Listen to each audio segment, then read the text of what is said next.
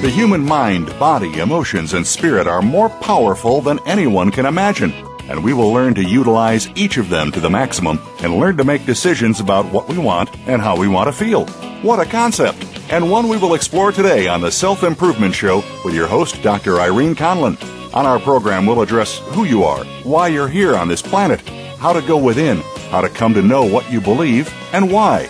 Now, here's your host, Dr. Irene Conlan. Welcome to the Self-Improvement Show. This is Irene Conlan. I'm broadcasting from beautiful Arizona, and it is beautiful today, and we just expect it. When we get up in the morning, we just expect it. I want to talk a little bit about the Self-Improvement Blog and what's on it this week. I've posted a series of articles about choice, about making decisions. You know, one is on how to choose your mood, how to choose happiness, choose what you want in life, choose how you want your life to look, all to get us ready to talk about life as a choice today.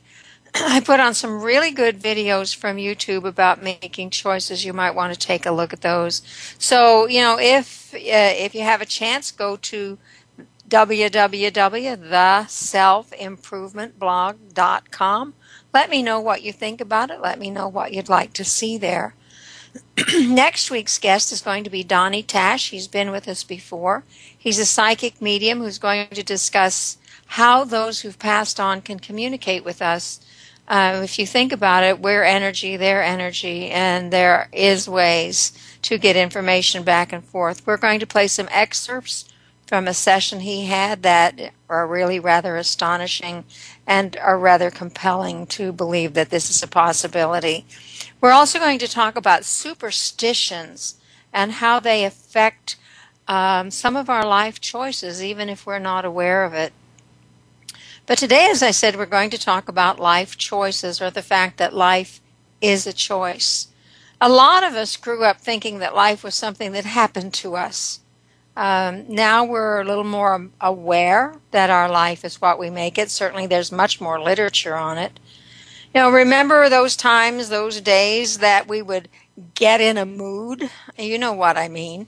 You know, as if we had no control over the mood, and actually sometimes it seemed easier to let the mood be in control than to make a choice to change it. We made plans and goals primarily around work, but then allowed the rest of our life simply to happen, as if we had no choice in the way we wanted to respond to it. I think some people still may do that. I hope there are not too many. We have to realize that what we do is a choice. The way we do it is a choice. Who we do it with is certainly a choice. How we feel about it is a choice. How we react or respond is a choice.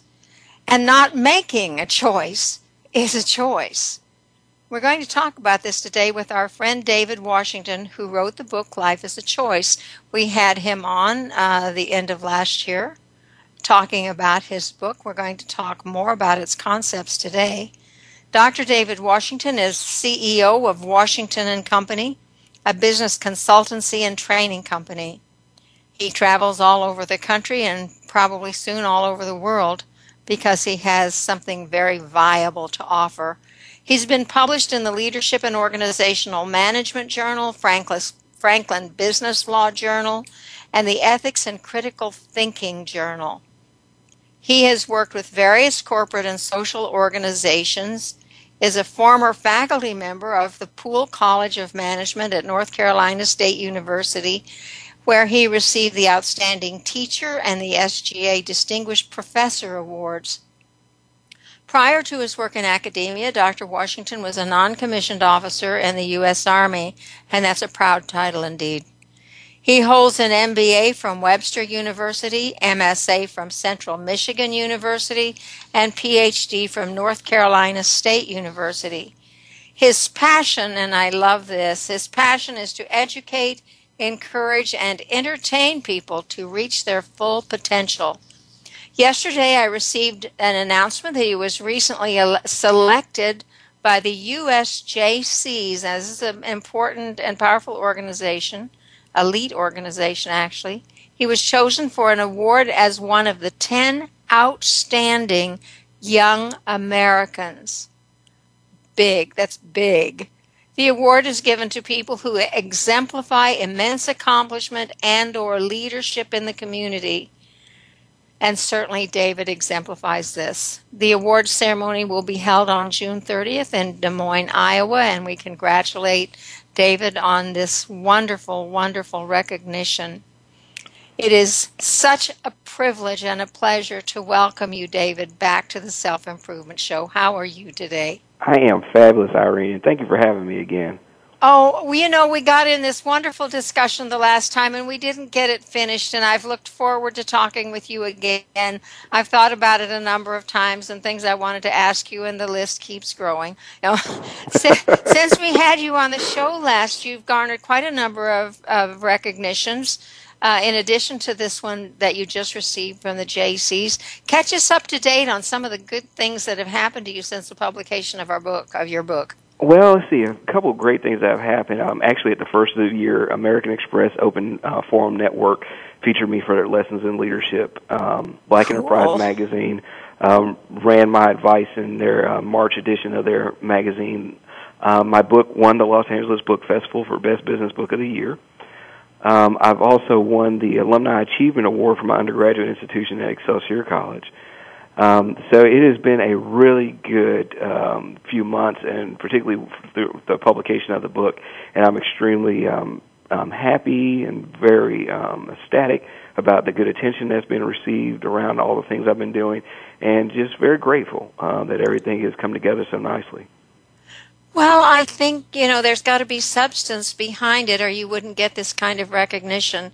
And from reading the book, I can say that the recognition is well-deserved. It's a good book, and anybody who hasn't had a chance to see it should take a look at it. While we're on this, why don't you tell people how to find you on the Internet and how to find your book? Tell us a little bit about that book. You can go to find more about the book at Life is a Choice. book.com. That's lifeisachoicebook.com, and it will take you directly into the website, which is it actually has some of the awards that are listed there on the website, and it talks about some of the different chapters that we have in the book and some of the good reviews we've received as well, in addition to the things that have been going forward with the book, because also in January, Kirkus reviewed our book, and they gave us a glowing review in saying that, you know, it was a digestible piece of advice in a book. So I've tried to make sure in putting the information together for the book that the book was something that people could enjoy and really move forward. But lifeisachoicebook.com is where you can go to get more information about me and the book. Fantastic. It's an interesting book. It's an easy-to-read book, but also very meaty. And that's a nice combination when a book, you don't have to sit with a dictionary and a magnifying glass to read a book, and you get a great deal out of it. You know, I have just the only nice words to say about the book that you wrote. For those who missed the first show and didn't hear about your early life, catch us up. Tell our listeners a little bit about your background. Well, initially, in my early part of life, I had a difficult childhood. So around age 14, my mother lost her source of income. And what do you mean by a difficult childhood?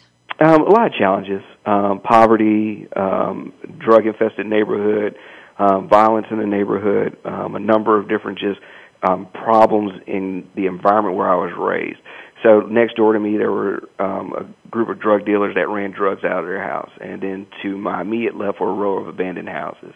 When I was 15, my cousin, who was one of those individuals, was shot on my block. Just a number of different problems. My father left me when I was 2. My brother had severe epilepsy. So there were a lot of challenges that I faced when I was younger. But I was, in the whole process of it, I didn't feel sorry for myself. And I recognize that though my situation may be difficult, I'm not the only person who's ever gone through this. And the thing that I can do for myself to help myself and help those I love around me is to take hold of life and to make a decision to have a better life. Now, that isn't necessarily a natural kind of decision to come to. What influenced you to think this way instead of go into the pity party and the oh, poor me and that whole attitude? A couple of things. One, my mom. My mother did a great job of instilling in my brother and myself that, you know, life is really what you make of it, no matter what the circumstances look like.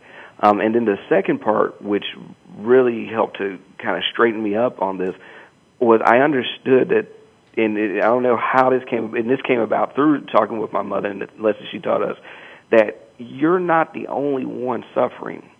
And there are some people that are suffering at a far greater capacity than yourself. And when we start getting ready to go, woe is me, we're only making the problem worse. So the lessons my mom taught me and the way that she explained to me about life in general, about how you can make decisions to a better end and how you can affect your life to a better end, helped me to realize that, you know what, though my life may be tough right now, it's not over. And then I attribute a very large part to my faith. I give honor to God for everything He's done for me in my life. I'm so grateful for the parent that He gave me. I'm so grateful for the spirit that I have. And those things combined together helped me to say, I can do this better. Because when I first got the news that my mom lost her job and that we didn't have any more income coming in, you know, I laid down on the bed and looked up at the rain-stained ceiling and started thinking to myself, like, how long is it going to be before the utility workers come and turn out these lights? Or, you know, how long is it going to be before somebody comes and takes this little modest tone that we have away from us?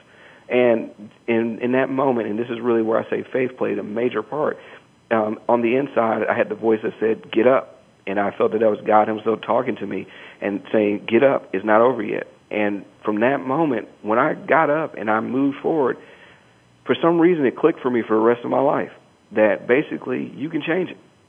It may not be easy. And that's sometimes... Some people get that misconstrued when they say, when someone says life is a choice, they think the choices are easy. They're not all the time very easy, but you still have a choice in the process. Sometimes the choice is easy, but you know, carrying it out can be an immense challenge. Oh, yeah. You can make the choice, and that implementation is going to be, in some cases, challenging. But but once you make that decision and you put put that stake in the ground and saying this is where we're going to go, pretty much it's what you want to do and you'll be able to get there. But you got to be focused toward that and you've got to want that. And a lot of people sometimes they get a little weak on the implementation side. They may want that better existence, but they're not willing to sacrifice what's necessary to make that happen. So tell us what you did when you found that your mother lost her job. And I'm assuming that your mother was doing everything she could to find more work, but absolutely. It was a problem. Oh, yeah. It was my mom has always been a working woman, always worked, always took care of my brother and I. And she worked some very hard jobs. And any time I get a chance to say this, in public or on air, Mom, thank you. My mom, it means a lot to me for the sacrifices that you made and the things that you did to get us this far. So I thank you, Mom, and I appreciate and I love you, and I appreciate everything you did for us. She did everything that she could do within her power to make things happen. But I saw that there was a point where there was this issue where she had gone to where as far as she could go, and she needed some help.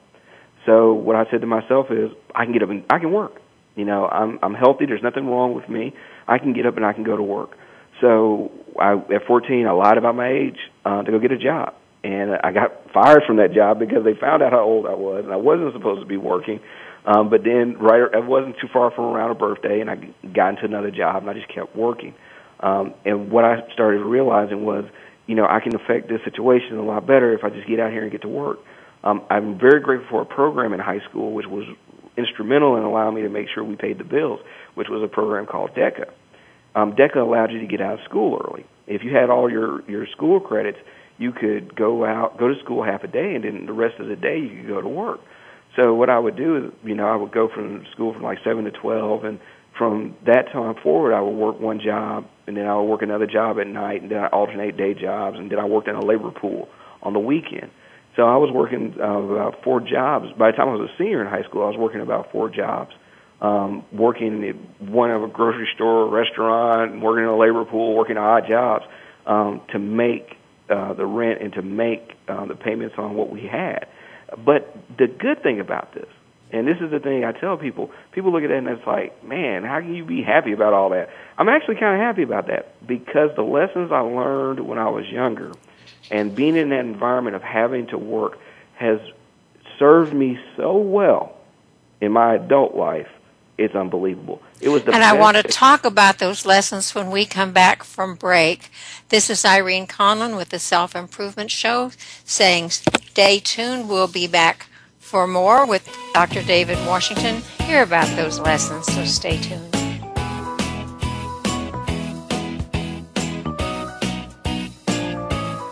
Find out what's happening on the World Talk Radio Network by keeping up with us on Twitter. You can find us at World Talk Radio. Are you looking to improve your personal or professional branding? What about your business?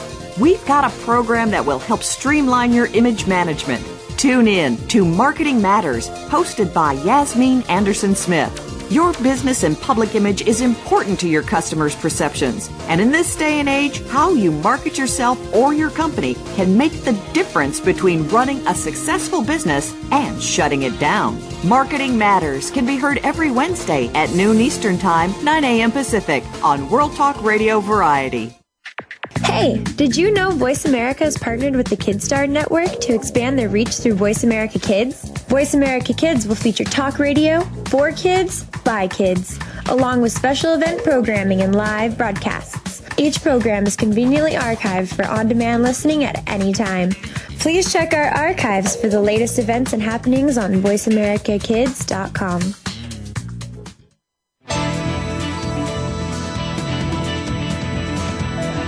Listen. The world is talking. The World Talk Radio Variety Channel.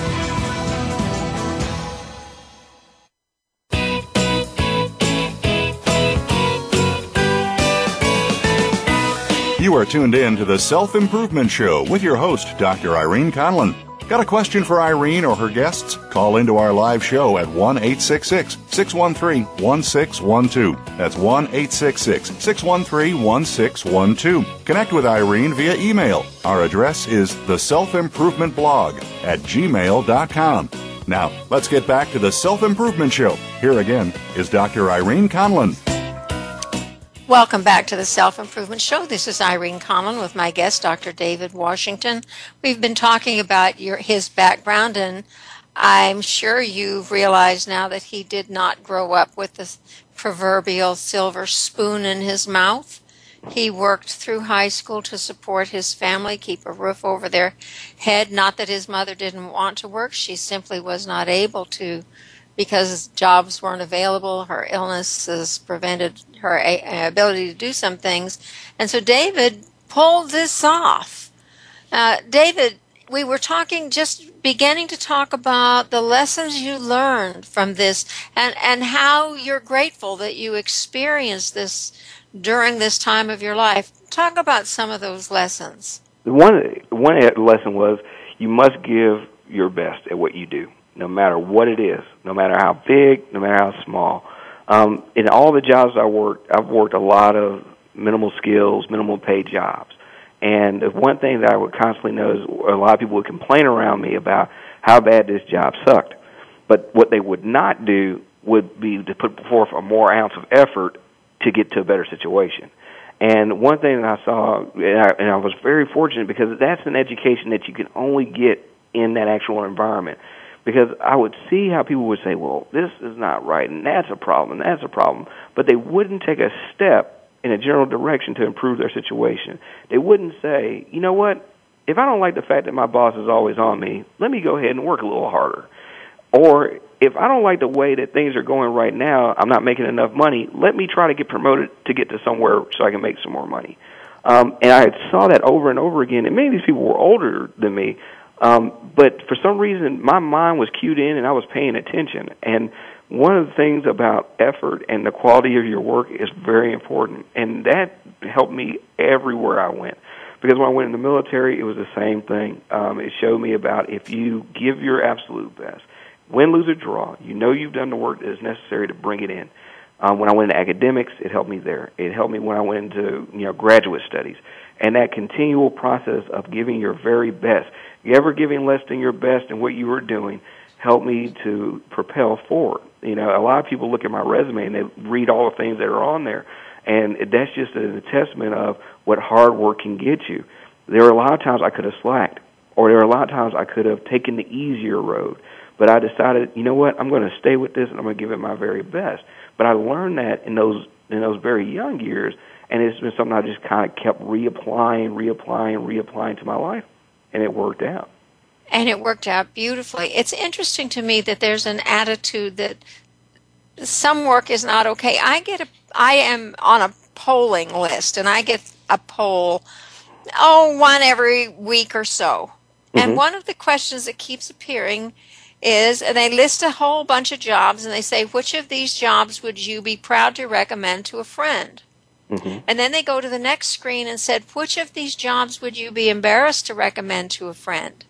Mm-hmm. And I always check all of them that I'd be proud, and then I write them a note saying, you know, everybody should be happy to get honest work. Oh, yeah. What's the matter with you people that you asked this question? Have you not opened up the Wall Street Journal lately? Yeah.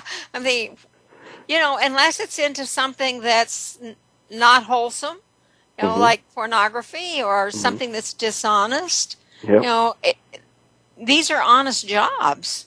Oh, yeah. And you should be proud to have one, especially in these days, in this economy. I mean, hey, I've got a job. I'm excited. But people still don't think that way. I'm thinking, this is an amazing kind of trend. I hope it's not catching on. Well, unfortunately, sometimes what happens in society is we look at certain jobs as being beneath us, and we look at certain work as being beneath us. And what sometimes is not recognized, readily recognized, is that job that you think is beneath you could be the job that can step you into the position you want to move into. A lot of times with young people, when I work with them, some of them want to start at the very top of an organization, and there's nothing wrong with that. There's nothing wrong with that. However, you got to understand that person that's sitting at the top didn't start with that job. Nope. That person that's sitting at the top was a gopher on a set, ran and got somebody some coffee, was a person that was pushing a broom, or a guy that was stuck down in the mailroom, and they had to work every single job all the way forward to get to the point where they are in life. And do it well. And do it well. That's the important part. They didn't just go through the motions. They did it to the best of their ability, and they moved themselves forward. So a lot of times people will see people in the distance, and they'll say, well, I want his job, but you don't understand what he or she may have gone through to get that job, and the years and the duties and the dues they've had to pay to get into that position.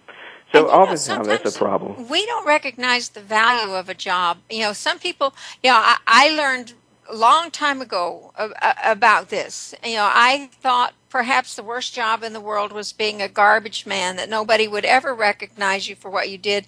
And then the garbage men in New York went on strike. Yeah. And it was not good. And I'm thinking, I had no idea how important these people were. And I was astonished. And, you know, then I made friends with the garbage men that picked up stuff at my house. Mm-hmm. And I thought, you know, I really salute them and really open my mind to what people do and how much they contribute to society, even if they're in a job that we think is not one would want to be in. Yeah. It's an interesting thing to think about. Now, you had what I would call just a burning for education. Mm-hmm. And you've got a couple of master's degrees, you've got a PhD, and yet you came from a beginning that was not promising for somebody who wanted to go all the way to the top educationally. How did you accomplish getting that amazing education that you have? Again, it goes back to the issue of hard work. When I first came in I use this as an example when I talk with students. Every degree I have, I earned at night, which means I was working during the day and pursuing that degree at night. Even my PhD, I was pursuing that in a nighttime program at NC State. So what I would do, I understood a couple of key things. Education is the ultimate equalizer. Yes. And in America, in America, if you get the right type of training done, an education done, and apply yourself to your environment, you can change your entire life dynamic. And it can be something that can really happen in your generation and in the generation of your children. Because what I recognize, I look back across my family history, the real thing that prevented the autonomy necessary to be able to call your shots in life was education. It was the thing that would stop or keep people out of certain positions or certain jobs. A lot of people say, well, you know, an education won't guarantee anything. You're absolutely right. It will not guarantee anything, but it will definitely ensure that you won't get into certain things. It may not get you into the job, but it will definitely keep you out of the job. And a lot of times people don't understand that educational process is very important. So when I looked at education, I said, this is my ticket out. This is the way in which I can make my life better. So I would go, and I was working I was in the military when I was working on my bachelor's degree. I would work with my soldiers during the day, and then at night I was working on my bachelor's degree because I recognized the importance of getting that education. The other thing I recognize with that is that changes your entire family history, or the history that will come. Whereas I was the first one to complete college, and my wife was the first in her family to complete college on her side as she was going through. That won't be the same case and situation for our children. They'll have that little step of understanding that was lacking on both of our ends, and it will be the thing that will help them to move forward in their life. So it has this long-term effect, not only in your lifetime, but in the lifetime of your children and in your children's children. So that's why I said, got to put a stake in the ground. Got to get this done. Got to do it right. The other thing I found is that the higher you get in your educational level, the more opportunities become available to you. By having a doctorate degree, having a PhD, it brought me into the university environment, into the larger university to research one. It also gave me an opportunity to be an administrator in that environment, but that would not be possible if I didn't have that first entry credential. So looking at that, I said, these are the things you need. These are your tools. That's what you're going to get. So I stayed with it. I'm like, we got to ride this all the way out.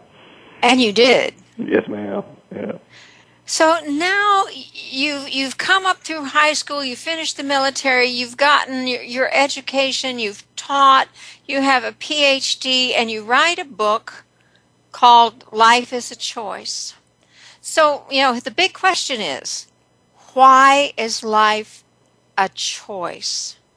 You didn't have any choice in what happened to you. You made a lot of choices on what you were going to do with it. Why is life a choice? I have a very good friend, Dr. Frank E. Godfrey. And Dr. Godfrey is a highly intelligent man. Consider him not only as a mentor, but as a father figure. And he hit this one dead on the head. This is probably going to answer it. I can't tell you what will happen to you in life. But I can tell you, you can control your response to it. It was many years later when I met Frank, and he told me that, but I kind of intuitively understood that when I was younger. You can't control some of the things that are going on around you, but you can control your response to the situation. I couldn't control I was born into poverty. That just happened, right? Couldn't control the neighborhood I was born into. Couldn't control the environment that was around me, but I could control my response. I could control the response of getting up and going to work versus going to go deal crack. I could control the response of staying in school versus dropping out. I can't control the other things, but I can control how I respond to those things. And that's where it breaks down that life is a choice. You can walk out of your office today and get hit by a bus. You can't control that. That may be just certain things have aligned and brought it to your front door. But you can make the choice of, well, I sit here and feel sorry for myself, or while I get into this rehabilitation center and work on trying to regain the strength to walk again. That's how I've always kind of looked at it. When I was leaving the military, I ended up getting a medical discharge because I hurt my back, kind of falling into the family line there. And the thing I thought about was, I can't control this discharge, but I can control my response to this discharge. I can control how I respond as I move forward to this medical situation. So my objective was, we can continue to move forward and work on this education. We can continue to move forward and work on the situation. And that, for me, again, it just is. It makes it as clear as day. You can't control what happens around you, but you can control how you respond to those things. And your response makes all the difference in the world. And that response is a choice. I love the people who break the word responsible into response-able. Yep. Able to respond. It pretty well says it for me, that I am able to respond in a positive, creative way. Absolutely. So what happens to me? With that thought, I want to leave you with that thought. While we go to break, we're going to talk more with Dr. David Washington when we come back, so stay tuned.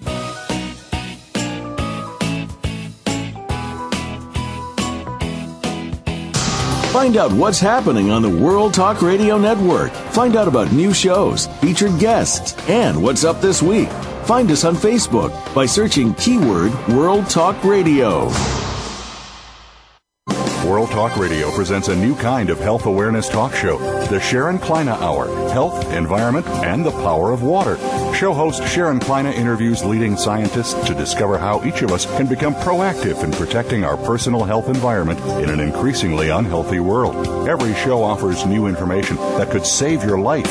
The Sharon Kleiner Hour is health from an environmental perspective, your ultimate source for a personal environmental lifestyle. Mondays at 10 a.m. Pacific Time on the World Talk Radio Variety Channel. The World Talk Radio Variety Channel.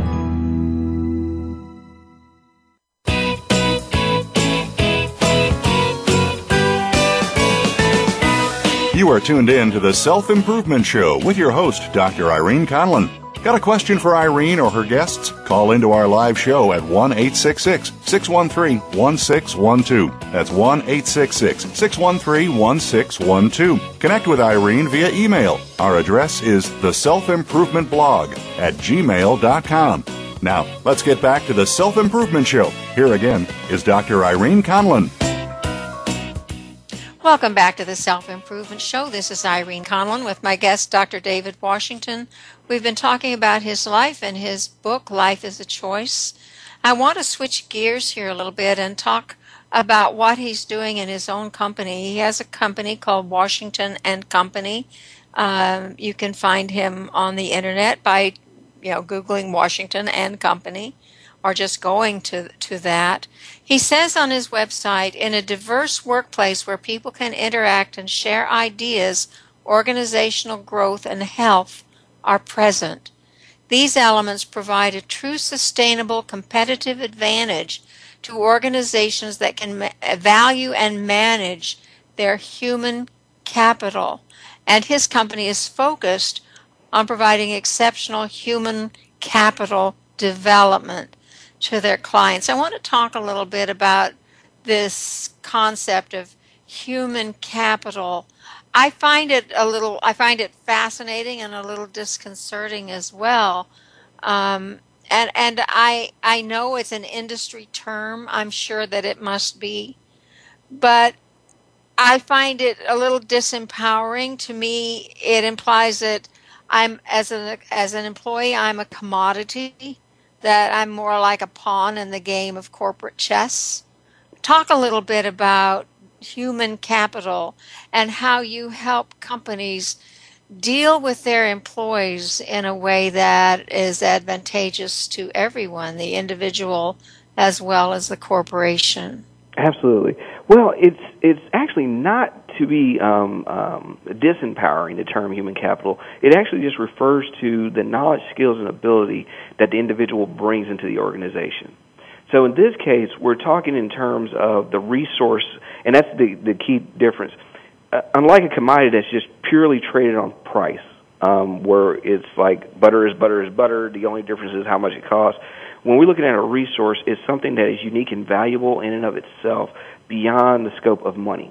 So when we look at human capital, we're looking at these individual talents, these individual ideas and skills that are brought by each individual employee, or in this case, would sometimes volunteers, because we work with nonprofits as well, that they bring into the organization.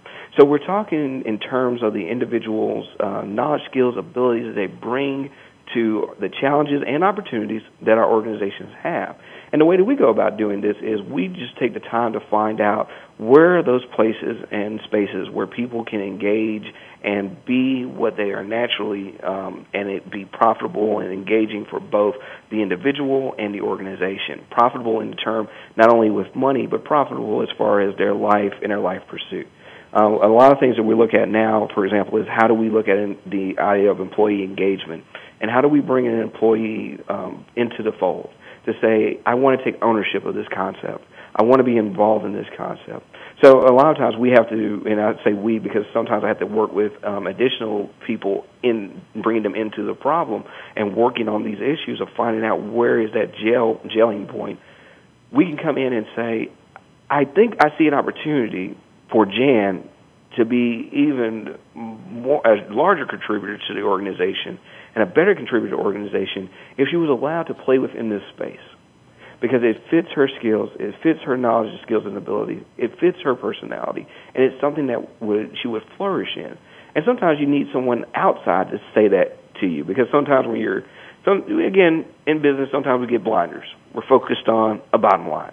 Totally focused on the bottom line. Yeah. We forget that there are people that are engaged and processes that we get engaged and get more from our people and give more to our people. So sometimes we get a little narrow focus and we get myopic and we miss the background and the scenery where all that happens. For example, mergers and acquisitions. Big time myopic. Wow. Yeah. Because what happens is two organizations say, oh, you've got money? Great. We've got all this other stuff over here. Good. We'll make a great organization. Let's put the two of us together. The problem with that sometimes is they never look at the culture. Your organization is based in the concept of allowing individuals to be individual contributors, kind of free and open players. Our environment looks more around the team and the family, but no one takes that into consideration when the merger is getting done. A lot of times what people look at is they say, well, they got money, we've got this, let's bring the two things together, it's going to work out great, without thinking about, well, how are we going to get everybody on the same sheet of music? And that's something arranged marriage that doesn't work. Oh, yeah. At the end of the day, because what a couple studies have shown, many of the mergers, the intent behind the merger of being able to get synergy and being able to have two organizations that form into one powerful organization is, in many cases, not realized. All the reasons for the merger didn't occur because though they may have put the people together, they never took the time to make sure that the cultures worked and that the people could work. So the gains that they were getting, they lost those. So you do more than just work with the top management. You get right down in the trenches and find out what's going on. Is that what you're telling me? Yes, ma'am. And in many cases, we can do things such as the training process and talking with those individual employees about the process at hand. We also have a portion of the business where we deal in compliance, and that's where we're looking at the federal government has requirements as far as labor is concerned, and we will help clients get in that compliance mode to adhere to those federal laws they need to adhere to. It's a lot of times it's some trench work where you're working directly with the individuals that are there. You have your upper-level management, your middle-level, and your lower-level employees, and engaging each one of those levels and talking to them and talking and translating sometimes up and down the chain what needs to be translated to each individual level. Because sometimes it's better when you have a third party come in and explain it. Because and this is a great part about it, I'm not involved in the family feud. Right. I don't have a dog in the fight. Next question.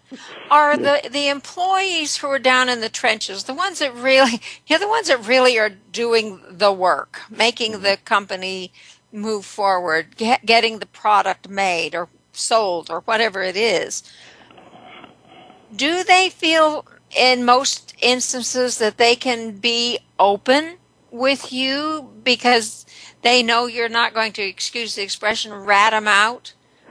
To higher management, so you can really find out what's happening in that company and then go to higher management and say, you got a problem down here. Yeah, absolutely. Because, again, because I'm an outsider, I'm not involved in the day-to-day operations, so I can get that information from them. The biggest portion, particularly there's one specific case I'm thinking about when I'm speaking to this question. The big thing is the employee wants to know that you will actually voice that concern. And, of course, keeping confidence. but you will voice that concern in a tactful way where management will understand some of the trials and tribulations that they're going through.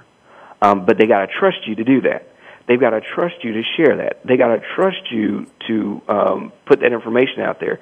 So a lot of times, like when I'll come in, my objective is to try to build and develop that rapport with the individual, talk with the individual, get to understand where they're coming from. Again, because I'm almost like a blank canvas, so you give me the information, and then when I sit down later as I'm going through my notes and starting to write my report, the thing I can then look at is, as I talk to all these employees, what's the common thread that I continually keep hearing? That's where, and to kind of go back to the first segment, where education comes in it comes in handy, because, you know, when I went through my PhD program, I did a lot of work in qualitative research. And being able to take the words that people are telling you and to translate that into something concrete and, you know, get a theme or coding out of the information they've given you. So a lot of times I have to sit back and I really have to listen judiciously and pay close attention to what's being said. Also, what's not being said. I was going to say, and what's not being said, yes. So really, you try to put the human back in the idea of human capital. Oh, yes. Oh, yes. It, again, because if you don't do that, you'll never get them to give you that followership that you need. You want the people to follow you. You want those individuals to follow you, not just because you have the title, but because they believe in you, that they believe in your mission, that they believe in what you're doing, that they believe in what you're saying. And this is a big one, because they're not going to just judge you by what you say when you get up there to give the annual meeting or the quarterly brief. They're going to judge you about how you walk that out every single day in your organization. That's what you're being judged by. And sometimes leaders forget that. They're like, well, you know, I give up there, I give them a good speech, give them a good hurrah, pat them on the back, roll back to my office. No, I think of the program, I can't even think of the name of it, but the executives go undercover. The undercover boss. Oh, I love that one. The undercover boss. Yeah. So you're sort of the undercover boss, in a way, giving real feedback to those who need it. Absolutely. Or encouragement to the ones down in the trenches who need that as well. Absolutely. I really, the part of my work I really enjoy the most is working with and talking to the group at large and explaining just the new ideas we can utilize to engage one another. Sometimes people become leaders or managers in their organizations, but they haven't fully become leaders yet. They may hold the correct title to be in a leadership position, but they haven't developed necessarily to be the leader yet, but they're on the way. Sometimes the employees are not 100% engaged because they may not understand where their leader's coming from. So It's nice when I can engage both of them at the same time and through a training session or a seminar and explain kind of, hey, this is what's happening on both sides of the fence. And one of the best compliments I've ever gotten through a consultation training initiative, it was months later when I came back to the organization and they say, you know, we're still talking about what you told us 3 months ago when we're still trying to put it into place. So what that means is it didn't fall on deaf ears. Like, they got it, and they're still working. That's the highest of compliments. Oh, yeah. Oh, yeah. It's almost time for us to go to break. When we come back, I want you to talk a little bit about how your belief that life is a choice translates into the work you do with companies and with the employees, you know, from the mail clerk all the way up to the top. Is that something that we can tackle? Absolutely, absolutely. Cool. Then this is Irene Conlan with my guest, Dr. David Washington, saying, hey, stay tuned because we've got some really yummy stuff coming up.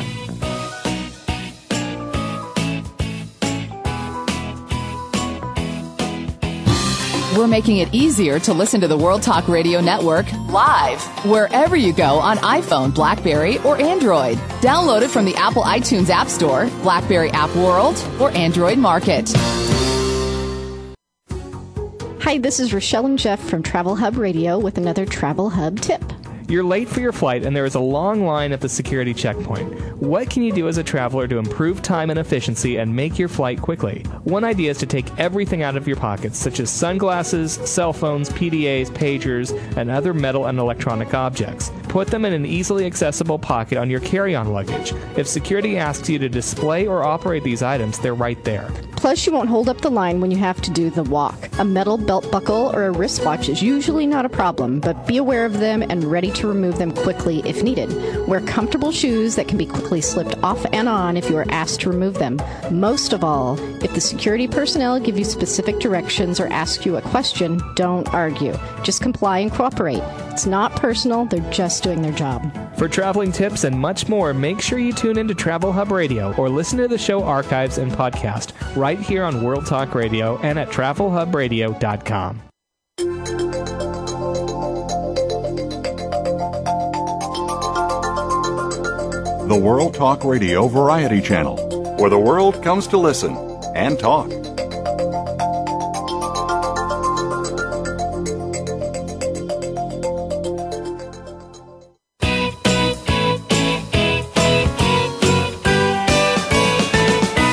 You are tuned in to the Self-Improvement Show with your host, Dr. Irene Conlan. Got a question for Irene or her guests? Call into our live show at 1-866-613-1612. That's 1-866-613-1612. Connect with Irene via email. Our address is theselfimprovementblog@gmail.com. Now, let's get back to the Self-Improvement Show. Here again is Dr. Irene Conlan. Welcome back to the Self-Improvement Show. This is Irene Conlan with my guest, Dr. David Washington. And again, we're running out of time far too soon. David is such a gracious guest and so able to represent companies and consultants and educated people that he's a total delight. David, how does your belief that life is a choice translate into the work you do with companies and individuals in those companies? It's a lot of times it boils down to showing those individuals where they have more influence on their situation than they believe they do. I can give you one, and this was actually off the clock. It was like so blatant that it warrants being spoken about. So I was flying back from New Mexico. I was coming back. This actually happened very recently. I was flying back from New Mexico, and I'm coming back to Raleigh, North Carolina. And then I was dealing with a conference out there and doing a presentation, and I was on my way back. And I stopped in Atlanta Airport. And as I'm in Atlanta, I ended up that the flights that were connecting me from New Mexico to Atlanta to Raleigh, our plane arrived late, and then my plane ended up taking off and going into the sunset. So I had to stay in the airport an additional 3-4 hours. And in my time there, I said, well, let's just make the best of this. You're going to be in the airport anyway, but it's a nice airport. There are a lot of good places to eat around here. Let's just kick our feet up, relax, enjoy being here in this moment, and then get on the plane a few hours later and be on our merry way home.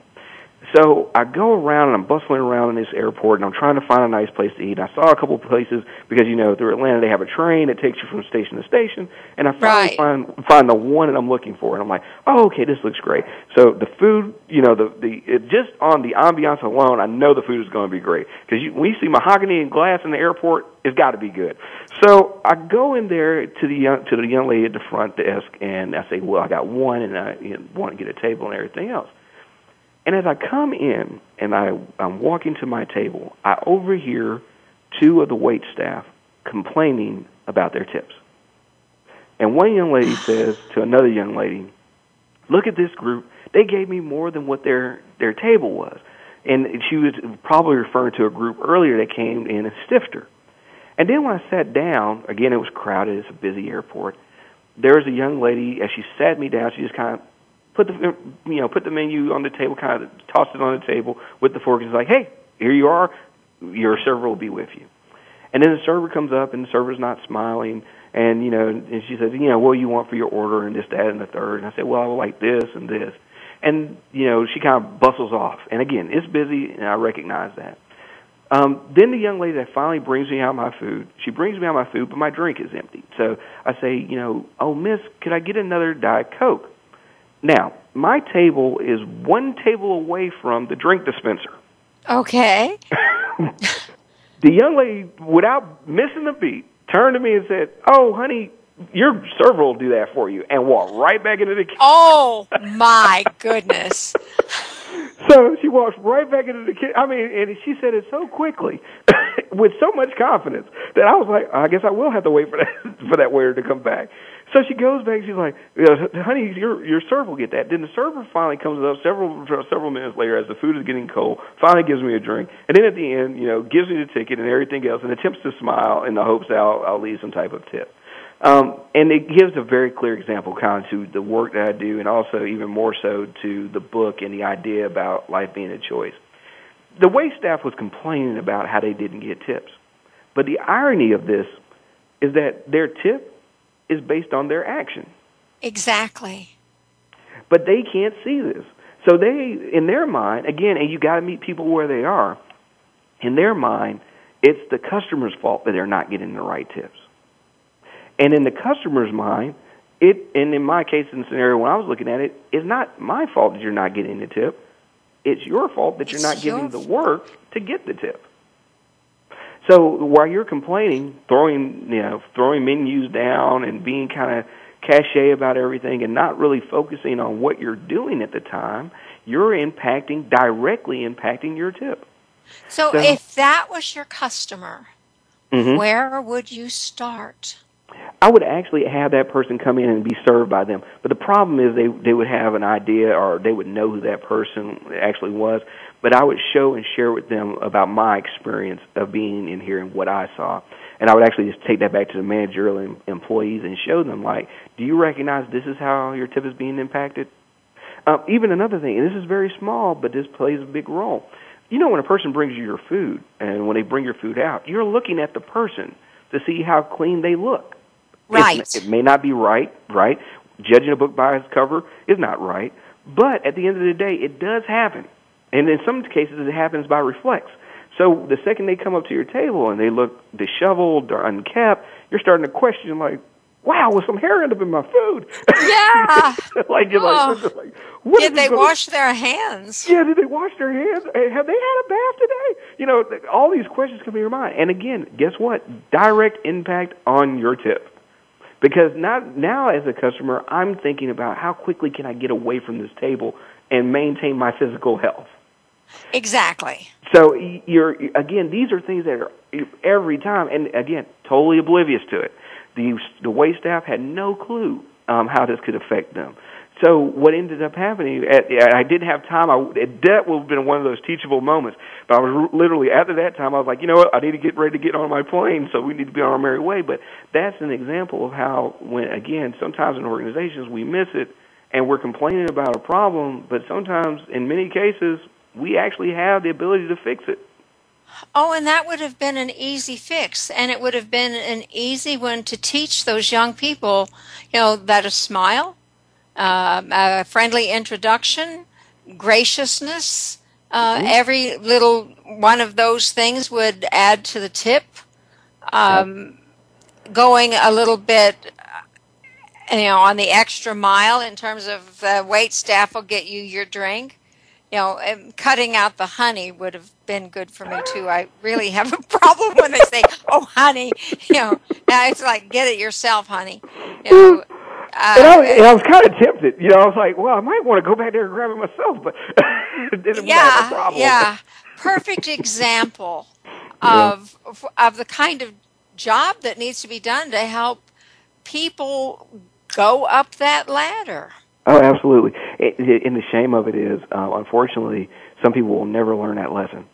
And that's an unfortunate situation because they are so focused on me, me, me, me, me, and they're not taking enough time to look around them and what's happening. One thing, I appreciate this in the people who work for me. They can appreciate what I go through to bring in clients, to put forth opportunities for them to work. So they work their heart out for me, and I recognize that. And they do that day in and day out. Whenever I need them, they're there and things of that nature because they can appreciate that. Entrepreneurship, being a managing partner, that's not easy. And when I work for people, I always try to take it from that approach because I recognize that that person's livelihood may be dependent on how I deal with this person that's in front of me right now. But many people are so focused on me, me, me, they never get an opportunity to look beyond themselves to how they're impacting others. And they're so afraid of the conversation that they don't listen to what the other person says. Absolutely. No, maybe afraid is not the right. They're so concerned about what they're going to say next, they don't hear what's being said. Mm-hmm. So a listening skill is critically important. In your book, you say life comes down to a basic question. What's the basic question? Do you want a better life? Yeah. Do you want a better life? At the end of the day, that's what it all boils down to. If you want that better life, if you want that better set of circumstances, if you want that life and that better life for yourself, you got to go out there and go make it happen. A lot of people let life happen to them instead of going up and go making life happen. You weren't designed just to make life happen to you. Life is just happening to me. That wasn't the intent for your life. Your life has more going on than that. The intent for your life is to go out there and go make something happen.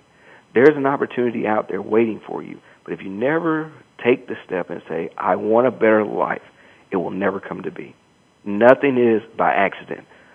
It's all about the intention of our life. And with those wonderful words, can you add to that for the thought that you'd like to leave with our listeners today? I mean, how much better thought can you give? I know, I'm out. Yeah. The only thought, the final thought is, make your decision today, the life that you want, and then go out there and go make it happen. It's not going to be easy. If it was easy, everybody do it. But just recognize the truth. Recognize the truth of the situation. You can make yourself and have yourself a better life if you so desire it and you're willing to sacrifice and make those things happen. And David, you're the perfect example of how that translates into real everyday life. You didn't grow up in a perfect world. I don't know whether you've created a perfect world for yourself, but you certainly have done some monumental work for yourself, for your family. And I hope that you'll give your mother love from me, because I give her so much credit for this remarkable life that you've developed for yourself. Yes, I give her much love and credit for all the things she has done. And there's one more person I want to give love and credit to, if it's okay, if we have just as we go into the close. My beautiful, supportive wife, who has been with me for 13 fantastic years. I am so grateful for her and thankful for her. And I love you as well, baby, and thank you for your support as well. I love those words, and you always have time for those kind of words on my show. Next week, we'll be talking to Donnie Tash. We'll be talking about how to communicate with those who are on the other side, who have left this world. And I think you'll find it a quite compelling conversation. David, thank you so much for being with us again today. Irene, always a pleasure. I hope again in the future, when you have your next book out, we can do this again. Yes, ma'am. This is Irene Conlan for the Self-Improvement Show, saying thank you for being with us today, and come again next week for more of the Self-Improvement Show. Thank you again for joining Dr. Irene Conlan for the Self-Improvement Show. Please listen again next Thursday at 3 p.m. Eastern Time, 12 noon Pacific Time on the World Talk Radio Variety Channel. Remember that improvement out there starts in here.